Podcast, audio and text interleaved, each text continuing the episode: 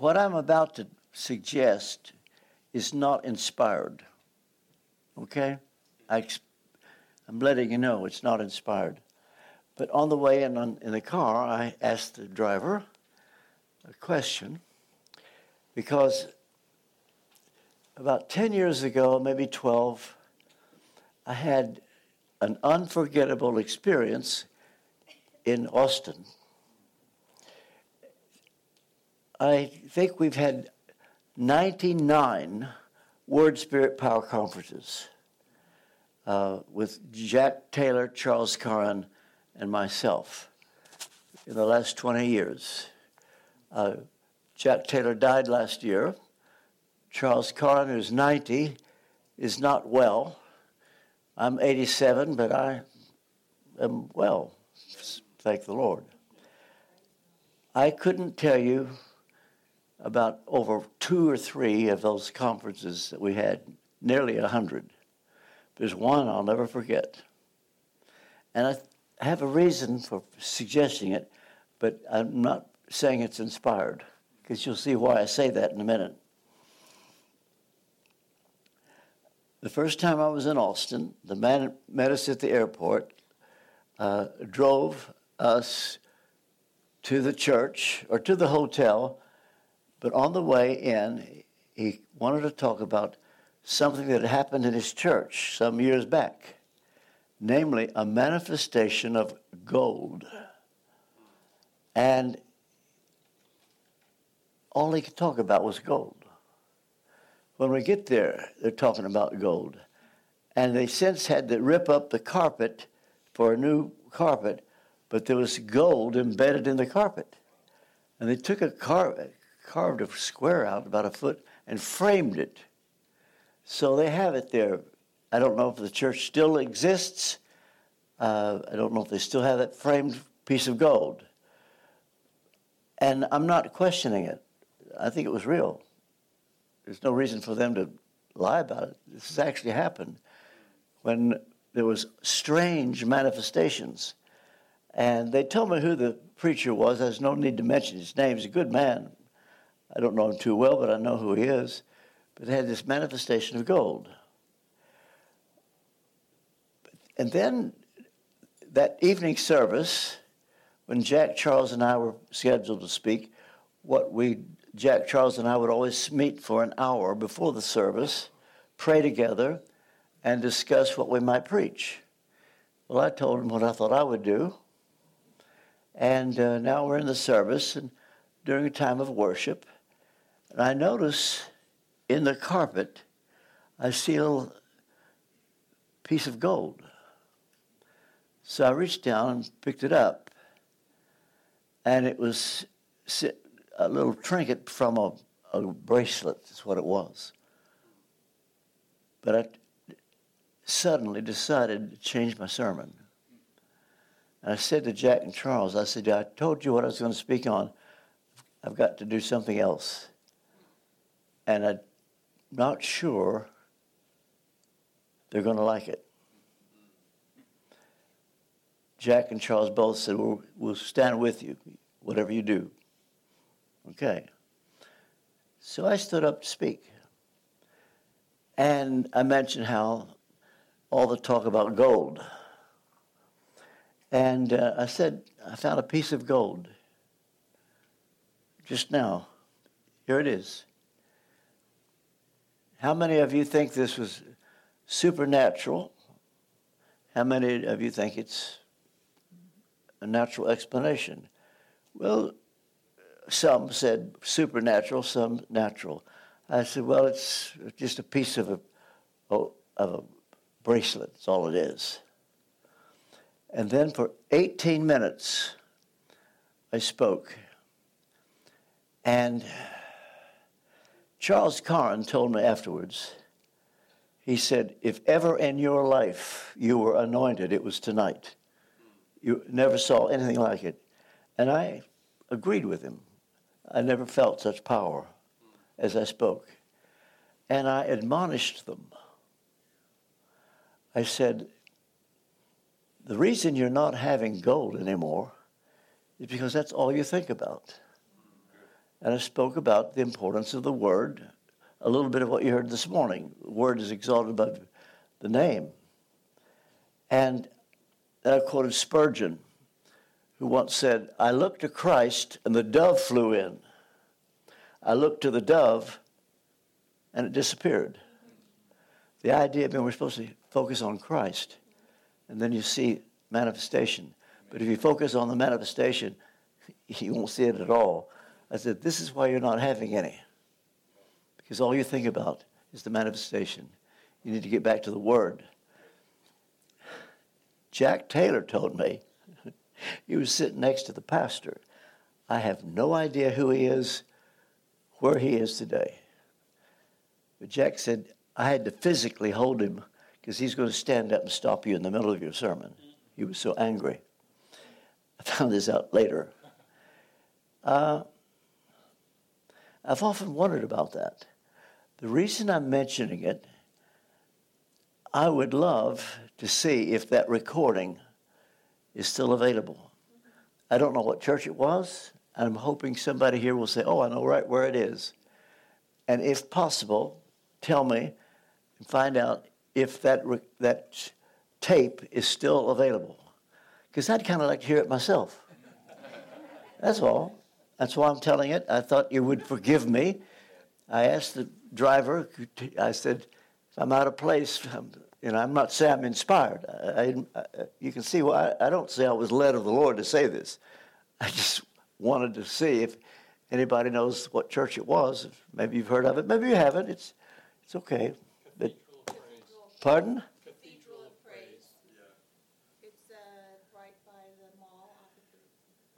Cathedral of Praise. I think they changed the name to Praise Cathedral, so it could be.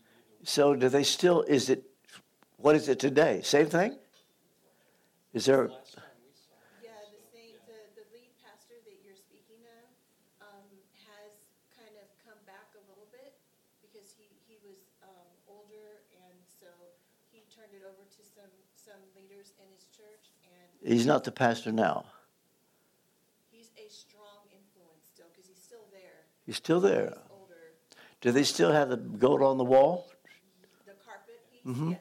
They- The last time we were there, yes, it was still there. Yeah. Well, anyway, forgive me for this, but I just, I'm not saying I led. I just was curious to see what's happened. And if, if the tape exists, I'd kind of like to hear it.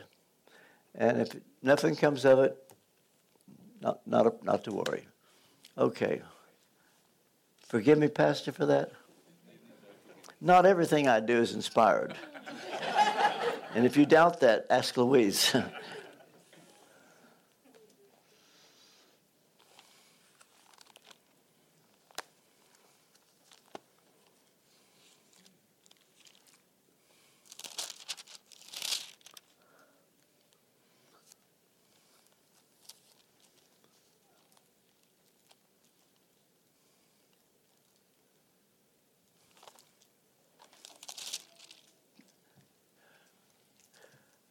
two verses 1 Samuel 16, verse 1, which I've read, and then verse 12, which I've read, 13. The Lord said to Samuel, How long will you grieve over Saul, since I've rejected him from being king over Israel? Fill your horn with oil and go.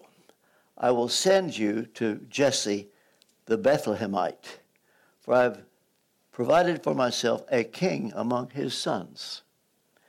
Now we drop down to verse 13. And Samuel took the horn of oil and anointed him, that's David, in the midst of his brothers. And the Spirit of the Lord rushed upon David from that day forward. May God be pleased to bless the reading and the preaching of this his most holy and infallible word. Brief word of prayer. Heavenly Father, I pray now again for the sprinkling of the blood of Jesus by your Spirit to rest upon every person that's in this place, in order that their perception of what I say, will be received as you intend, that there's no misinterpretation, misunderstanding. Cleanse my tongue that I will be a transparent instrument to say what needs to be said, nothing that doesn't need to be said. Help me to be clear, simple. And I ask again, this will be life changing and a word that brings great honor and glory to your name. I pray in Jesus' name. Amen. We dealt a bit with yesterday's man and today's man. There's a lot more that I can say about either, but I think for these 40 minutes, and that's how long I'll speak, I want to deal with tomorrow's man. And uh, how you want to deal with it, I'm happy to answer questions or just sit down and have ministry. You, you be led. Uh, but I want to talk about tomorrow's man. Now, has nothing to do with age uh, or retirement, being re- made redundant. Uh, as I said, you can be young and be yesterday's man. King Saul, 40. I call that very young. You can be old and be tomorrow's man. Moses was not used until he was 80. So I find that very encouraging. So we're talking about the anointing. What will make you yesterday's man is that the anointing is lifted. Now, here's the problem yesterday's man will never admit that he's yesterday's man. Either because he doesn't know he is or is in denial. You would think that King Saul, having been rejected, uh, would just resign and say, I've messed up. Because he'd been told by Samuel, he's finished. But he continues on as king, which means he's rejecting Samuel's word. So, yesterday's man will probably continue to reject any solid advice. Uh, it could be that he's a Hebrews 6 situation. Now, when I jump into Hebrews 6, verses 4 to 6, one or two of you will know what that is, and don't feel bad if you don't. But it's one of the most difficult passages in the Bible, but it's really not difficult. And I hope to explain it in such a way not to be controversial at all. I don't want to be controversial. That's not going to bless anybody. But Hebrews 6, verses 4, 5, and 6 has been a mystery for Calvinists who believe you can't fall away Hebrews 6 says you can fall away. It says, Those who are enlightened, tasted of the heavenly gift, made partakers of the Holy Ghost, the powers of the world to come, if they fall away, cannot be renewed again into repentance. So it clearly says you can fall away. But then Arminians, who says you who say you can fall away, they also believe you can you can be restored. Hebrews 6 says you can't. It's impossible for those who've fallen away to be renewed again unto repentance. So they can't be restored. What's the explanation? Well, I have it. And I'm not boasting, I'm just telling you this is it. Michael Eaton affirmed me to the hilt. He said, You got that exactly right. I, I believed it. It was nice for somebody like that to say it. You see, the falling away is not with regard to salvation, it's with regard to the ability to hear God's voice. You see, in chapter 3 of Hebrews, the writer says, If anyone hear his voice, if you hear my voice, it's important to hear God speak. In chapter 5, he talks about those who were dull of hearing. Now, what does that mean? Well, at the natural level, a person's hearing can get worse in stages. Stage one, I'm there. I'm there right now. My son thinks I should have had a hearing aid a year ago. But if you notice when I talk to you, I might do this Because if I cut my ha- hands over my ear, I can hear you better. But it's, I'm going to have to get a hearing aid. I can still hear, but not like I could three years ago. Well, at the spiritual level, according to the writer, these Hebrew Christians, you're already hard of hearing. They're at that level. And he's warning them because the worst possible scenario would be to become stone deaf. You can't hear anything. I've written a book on Hebrews 6 called Are You Stone Deaf to the Spirit or Are You Hearing God? And so it's very important that you can hear God speak. The worst thing that can happen is that after a certain point of time, you reject the warning and you no longer hear God speak. Now, this can happen to a true Christian. Uh, doesn't mean they're unsaved, but they've rejected advice and you can't get anywhere with them. You don't want to say they're not saved. You don't want to say they've never been converted. There are real Christians who, sadly, get overtaken in a fault. Love of money, like Ananias and Sapphira, uh, who just won't listen anymore.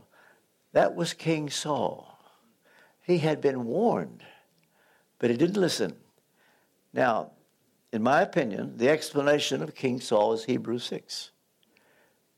He couldn't hear God speak, he didn't take advice, and uh, it got worse and worse for him, and he ended tragically, as you know. So, yesterday's man can still be in leadership, he can still be effectual in some ways.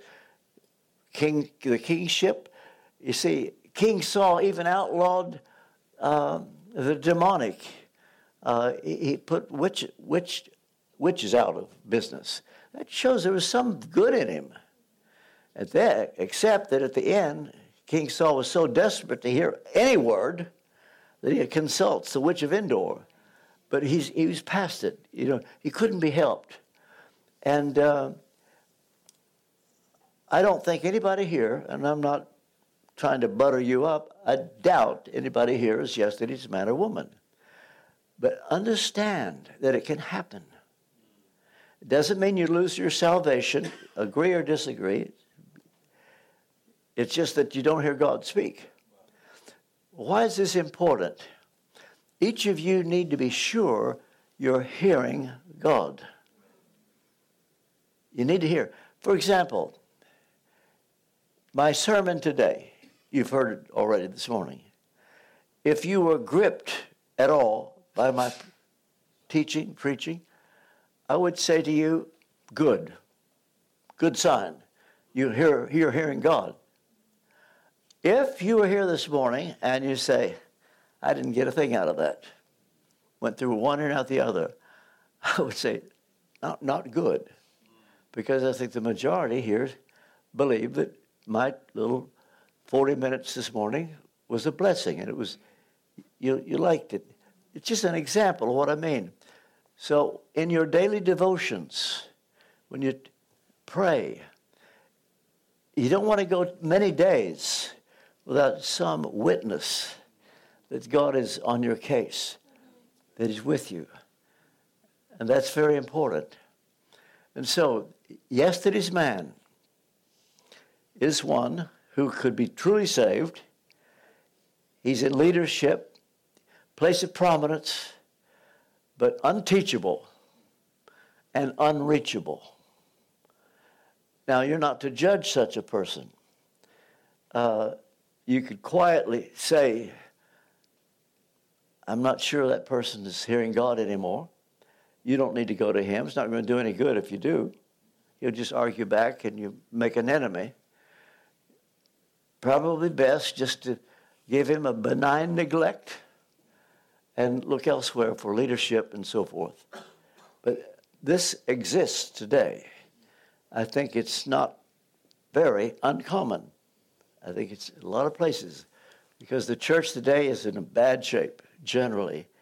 People who not long ago took a stand for important things. Uh, I could name names, I won't, but prominent people who are now marrying same sex couples. That's just an example. Uh, no longer taking a stand against abortion uh, and that sort of thing. And they're not hearing God. And uh, their theology is just going wacky. I will say that in my book, Prophetic Integrity, uh, there's a chapter in there, chapter 9, on open theism. Now, many of you will not even know the phrase, but let me explain. It's a theological view once held only by pantheists, once held by those who 50 years ago uh, they called it process theology. That God is changing his mind from generation to generation. And uh, God is open to us to know what to do tomorrow. The view of open theism is that God does not know the future, but looks to us for input to know what to do. You heard it right. And but you see, what I just quoted is more popular than you have any idea. I'm talking about very, very well known charismatic leaders, not to mention liberals. See, the interesting thing about process theology is that at one time it was only held by liberals, and they, didn't, they don't even believe the Bible, and they're pantheists. Pantheists believe that God is in all. If you want to know God, uh, go out and look at a tree or grass or an animal or one another. That this is, this is God, pantheism. Now, they tried to give it a theological dress by calling it panentheism. God is in all. It's supposed to sanctify it a bit. It's the same thing. It's the same thing. My seminary professor, who was once brought up strong evangelical here in Texas, said publicly, I went from fundamentalism to Karl Barth, from Barth to Paul Tillich, from Tillich to process theology, and now I don't know what I am. And he was my professor at Southern Baptist Seminary years ago. That was when Southern Seminary was very liberal. Today they're conservative and they've rejected all that. So you need to know Southern Baptist Seminary today is solid theologically. But I was there when it wasn't. And it gave me a taste of what liberalism is. Now, about 40 years ago, a very prominent charismatic leader introduced open theism to a strongly evangelical seminary in Pasadena, California. Fuller Theological Seminary. It started by Charles Fuller, the evangelist. I used to hear him as I went, grew up. Strong, strong. When he started the seminary, it was solid. But then his son took over, and then he died, and now others have come in. And the, the dangerous thing about open theism is, whereas it was once held by only liberals who deny the virgin birth, deity of Jesus, it's now held by people who want to hold on to the Bible and also believe that God doesn't know the future. So it's, it's, they've taken a sub Christian view into their thinking.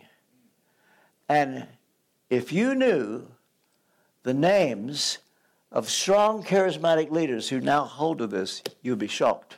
I'm not going to tell you, but I'm telling you the truth. It all started by this prominent charismatic leader who taught at Fuller and introduced open theism, and it has swept right across the board. Now, to be tomorrow's man, you must have the anointing and you ought to be able to recognize this so that you can warn people of it. And um, as I know you know, I'm 87 years old. I don't know how long I have to live. I could live a year or two. Maybe God will surprise me. But in the days I have left, I want to be a blessing and say everything that I can before God takes me to heaven. And so I am warning these days of open theism. Now, if you have the anointing and you're waiting on God to work, uh, just be patient. Here's my word to anyone here who feels you have unfulfilled duty, unfulfilled promise, unfulfilled prophecy, and you believe that God has spoken to you, and you're waiting for your time to come. Uh, I would say this is the way it is with tomorrow's man or woman. So when Samuel pours the horn of oil on David, if only he had said, David, it's going to be another 20 years before you're king, so that David wouldn't be too surprised. But there's no warning. Samuel just goes somewhere else. And David now has this unusual anointing. The evidence of it is when he killed Goliath and uh, becomes very, very popular. And, uh, and King Saul is so thrilled with David. Oh my, he makes him captain in the military.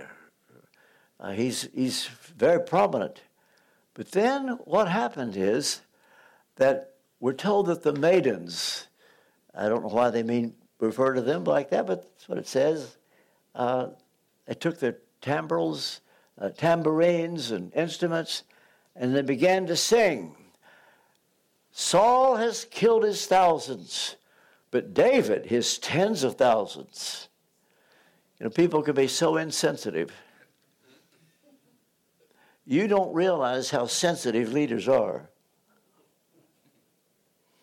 And they get nervous if you see somebody else you like a little more. And uh, Saul immediately said, Uh oh. They're saying David kills his tens of thousands, but maybe only thousands. What more can David get? The kingship.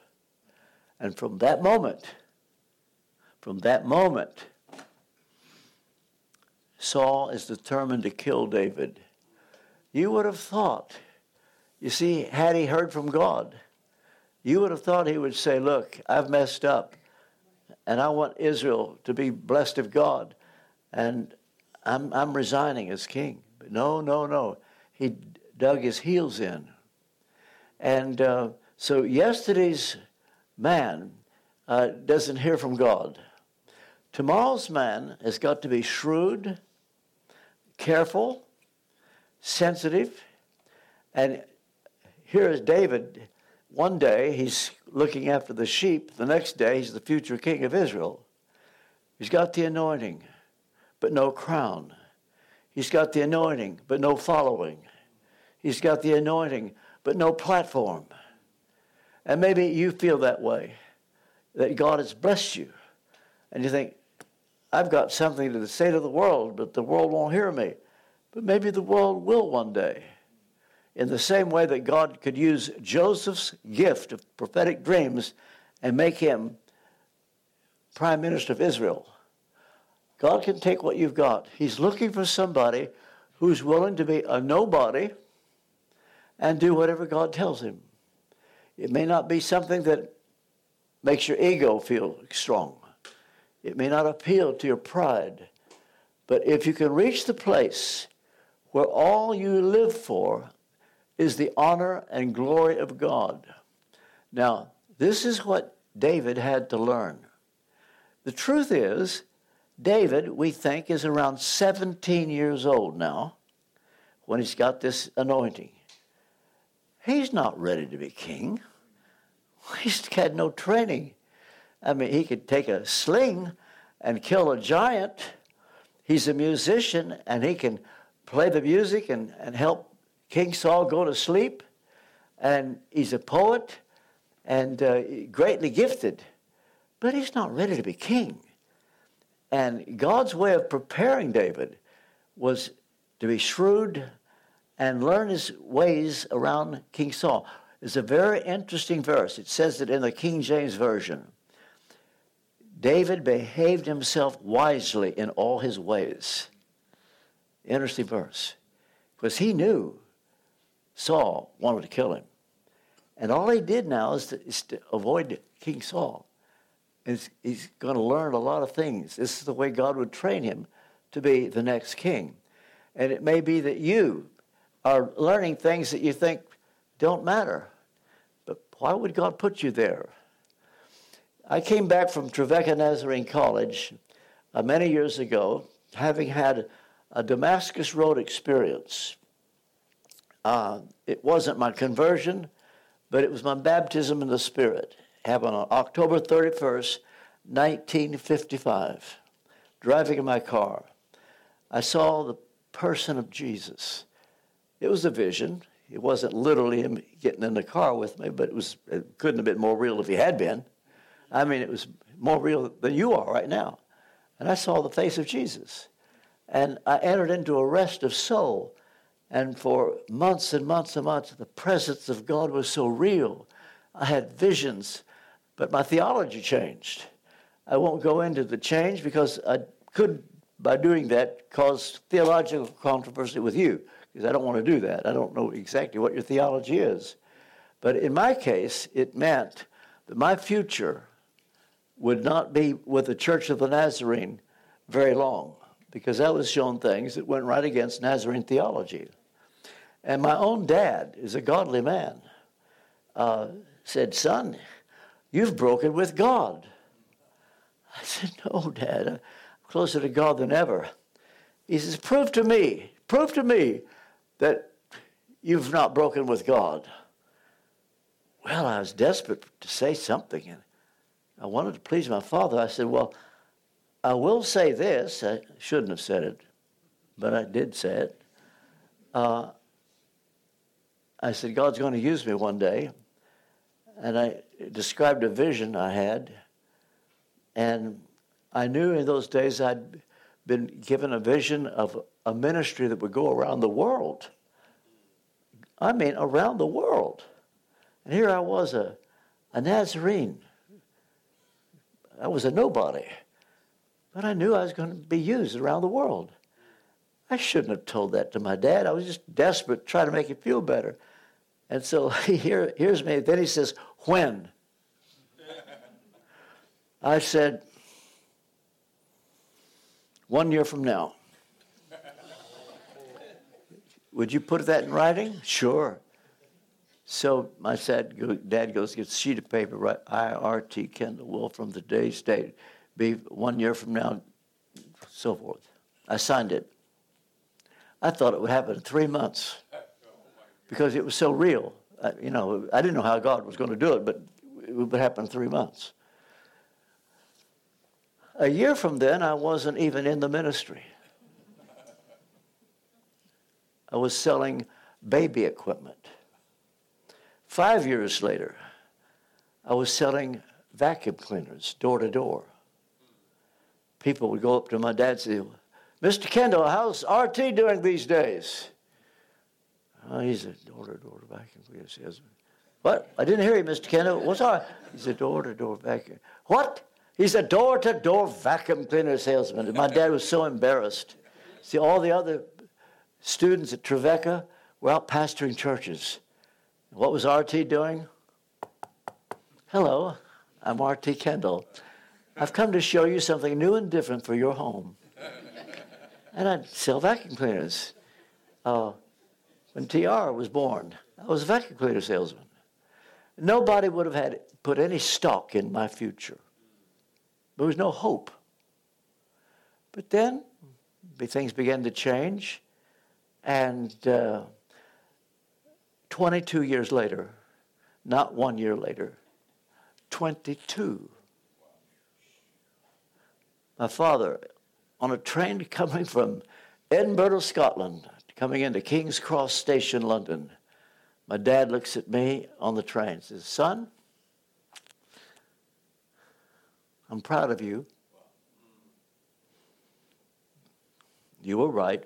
I was wrong. I'm now minister of Westminster Chapel and preach all over the world. But there was no hope for that. And I'm saying that to encourage you. I'm not meaning, I hope you don't take me wrong. I'm not trying to boast. I'm just saying I had to wait. Because in those days I was tomorrow's man. I knew I had an anointing. I knew that. I knew that God was going to use me. I didn't know how. I didn't raise a little finger to make anything happen. Didn't pull any string, didn't use any connection. It all just fell in place. You know, I could go into detail to tell you. I wasn't ready for worldwide ministry back in those days, but God knew what I needed to be prepared.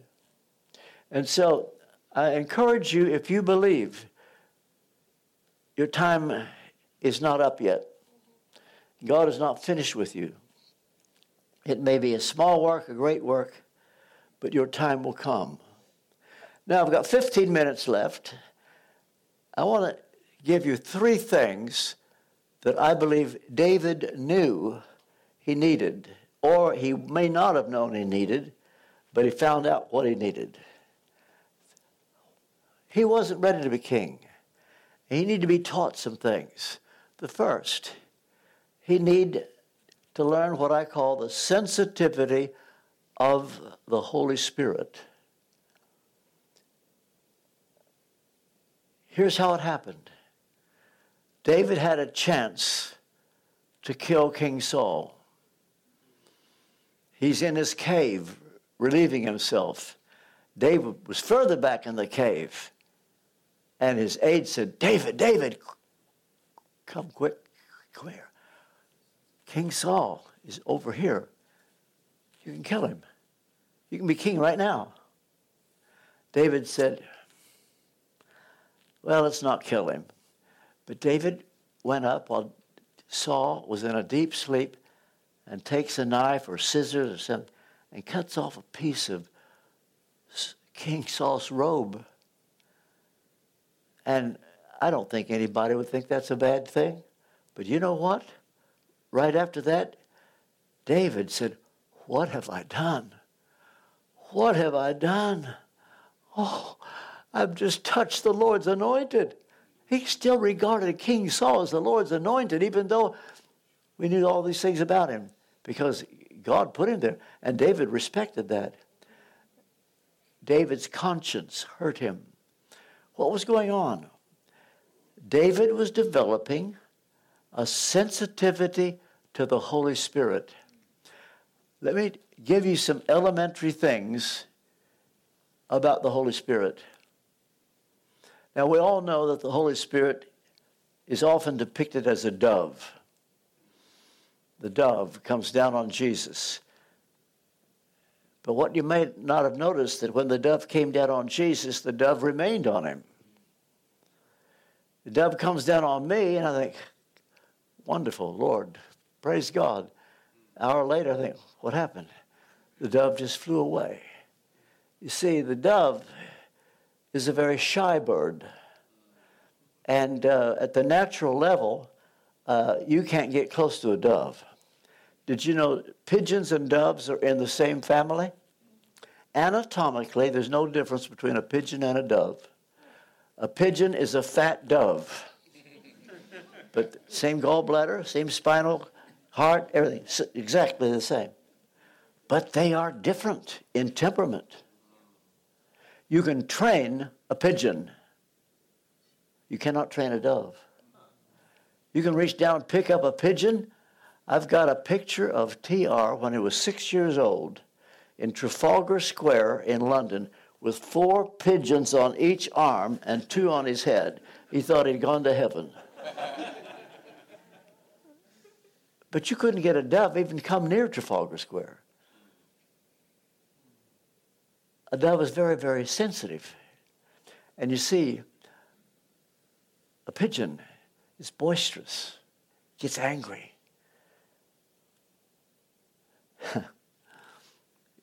I heard somebody say, You should have been in church Sunday. Holy Ghost came down.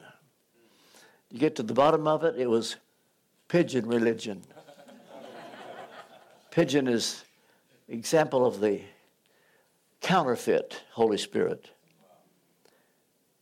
In the same way that a lot of us can't tell the difference between a pigeon and a dove. If you saw a pigeon out there, you'd say that's a dove, or if you see a dove, you might call it a pigeon. And some don't know the difference between the counterfeit Holy Spirit and the genuine Holy Spirit. And we need to learn God's ways. And so, what David was learning is to develop a sensitivity to God's ways. It bothered him what he just had done. Cut off a piece of Saul's robe. Most people say, David, don't worry about that. That's a good deal. Well done. Shouldn't have done it. Shouldn't have done it. And so when you're tomorrow's man, there will be things that bother you that don't bother somebody else. You're being prepared. Your time will come. And it's being patient in a time like that. Well, that's the first thing that I refer to. There's another thing David needed to learn, and that's the importance of being grateful and being thankful. And here's something that you may not have thought about. In the next 20 years, even though David was waiting for his time to come, he was being used of God. Did you know a bunch of the Psalms you read were written while David was still, you know, tomorrow's man? And while you're waiting, God can use you. David couldn't have known that when he's writing a psalm, the Lord is my shepherd, I shall not want, as a shepherd, that one day that would be part of the canon of Scripture. You never know what God might do with you and use you. And so, what you find in the Psalms, he wrote most of them, one psalm after another. Give thanks to the Lord, bless his name. Enter into his gates with thanksgiving. Enter into his courts with praise. The Psalms, again and again and again, showing thanks to God. David needed to learn to be thankful.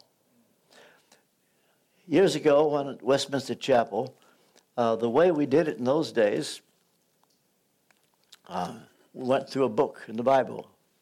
And one of the books we did was Philippians. It took two years in Philippians. And when we got to chapter 4, verse 6, I was preaching one day on this text where Paul says, uh, Do not be anxious about anything, um, but in everything, by prayer and supplication, with thanksgiving let your request be made known to God. I had prepared that sermon all week, but the phrase with thanksgiving I mentioned but didn't make much of. Only one time in 65 years of preaching, and one time during my 25 years in London, did this happen. Wish it happened more often. But that morning, as I was preaching Philippians 4 6, when I hit the phrase with thanksgiving, in a second, all of a sudden, my whole life came before me. And the Lord showed one thing after another what He had done for me, and I wasn't showing thanks to Him.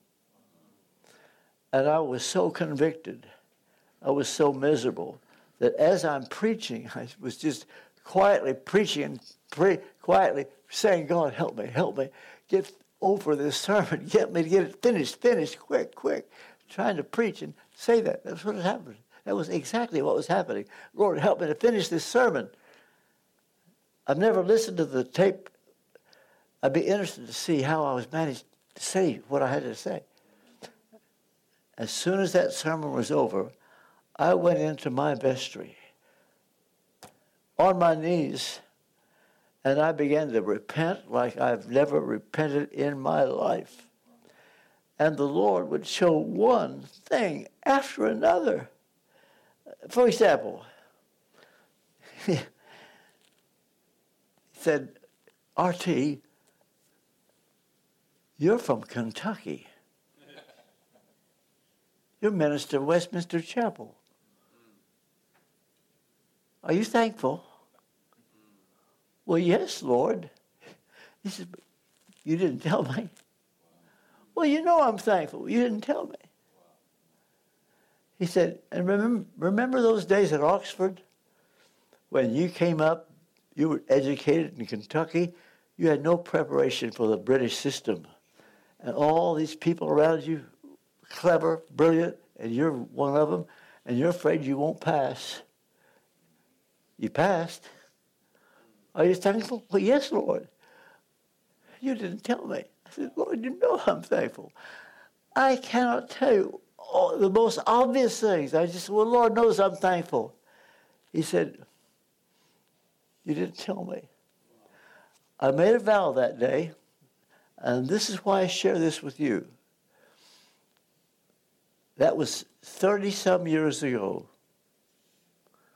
I made a vow that for the rest of my life, I would be a thankful man.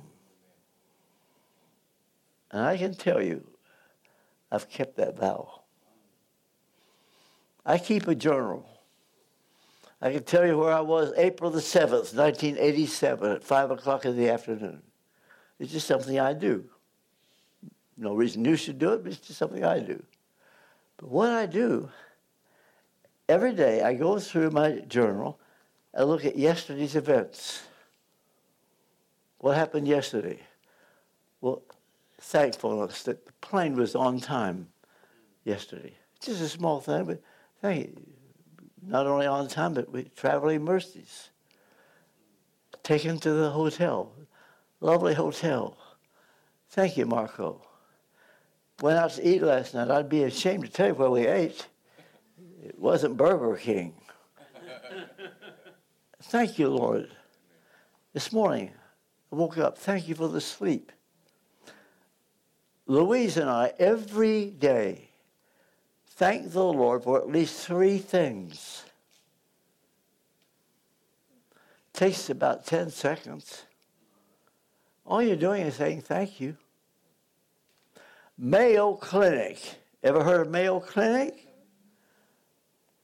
several years ago it came out with a statement. You ready for this? This is Mayo Clinic. Thankful people live longer. They're not going by medicine, they're going by statistics. They've just found thankful people live a long time. If that doesn't get you going, I don't know what will. My point is, David wasn't ready to be king he needed to develop a certain understanding that he would be ready. Dr. Martyn Lloyd-Jones used to say to me, the worst thing that can happen to a man is to succeed before he's ready. God was going to make sure that David did not succeed before he was ready. King Saul wasn't ready. Overnight he falls. He's not ready for it. He was promoted to the level of his incompetence. See, God never wanted Israel to have a king in the first place. But he gave him a king. As the book of Hosea says, I gave you a king in my anger, I took him away in my wrath. But now that they're going to have a king, God raised up David, made sure that being tomorrow's man, he was ready. Developed a sensitivity to the Holy Spirit. He became a thankful man. He talks about mercy and thanks all through the Psalms. He learned this. And third, he needed to learn the importance of the word mercy. Mercy.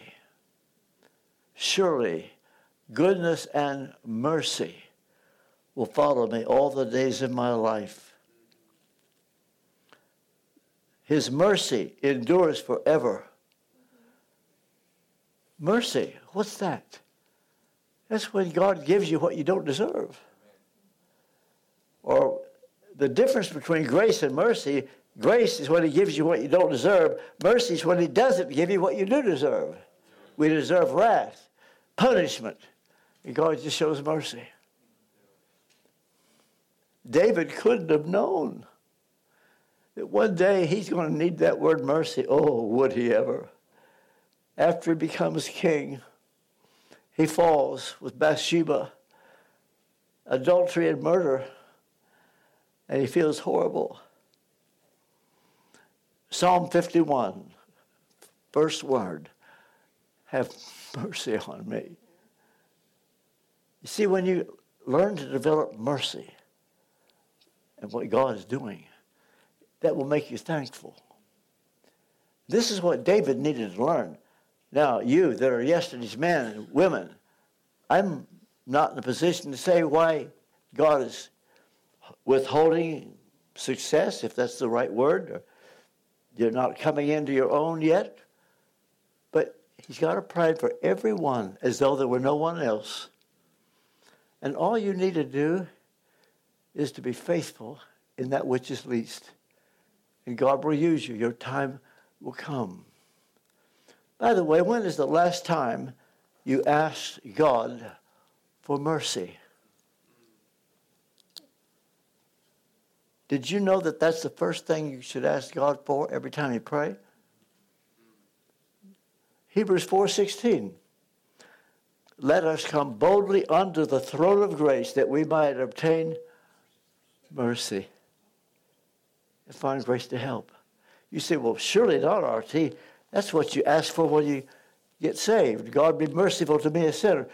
Whoever told you you outgrow that? Mercy. When's the last time you asked God for mercy? Marco, you're my friend, I think. I've never asked you for mercy, have I? I don't intend to. but if I ever do, it's because I'm in bad shape. And I say, have mercy. Years ago, Louise and I were driving in Miami Beach, Florida. We're driving in front of the famous Fontainebleau Hotel, enjoying the sights. I was driving 35 miles per hour, and I'm coming to a green light. It turned yellow and then red before I know it. And I look in the rearview mirror, and there's a blue light going on and off. I pull over. I know what I've done. I went right through that red light. I go back to the policeman. He's sitting like this. I knew that he knew that I knew what I'd done. you see, sometimes you can say, Why would you stop me? What have I done? But I knew, and he knew I knew. I just walked back to him. I said, Look, you got me. Please don't give me a ticket. He said, Why? I said, Well, I'd appreciate it. he said, Sir, you went right through that red light. You just went right through that red light. And you're asking me not to give you a ticket. Give me one reason. I said, Well, where we live,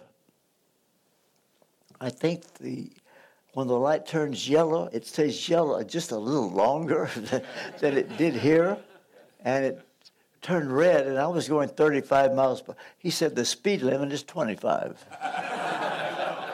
now he could arrest me for something he hadn't even stopped me for. I thought, good land, how much more is he going to find? I just stopped. Please don't give me a ticket. Give me one reason. No reason. I'm asking for mercy. He gave me back my license. Says, Go on. Let me go. I'll never forget how I felt. You see, God owes us nothing. We're living in a day everybody feels entitled. No. We ask for his mercy. I'm finished.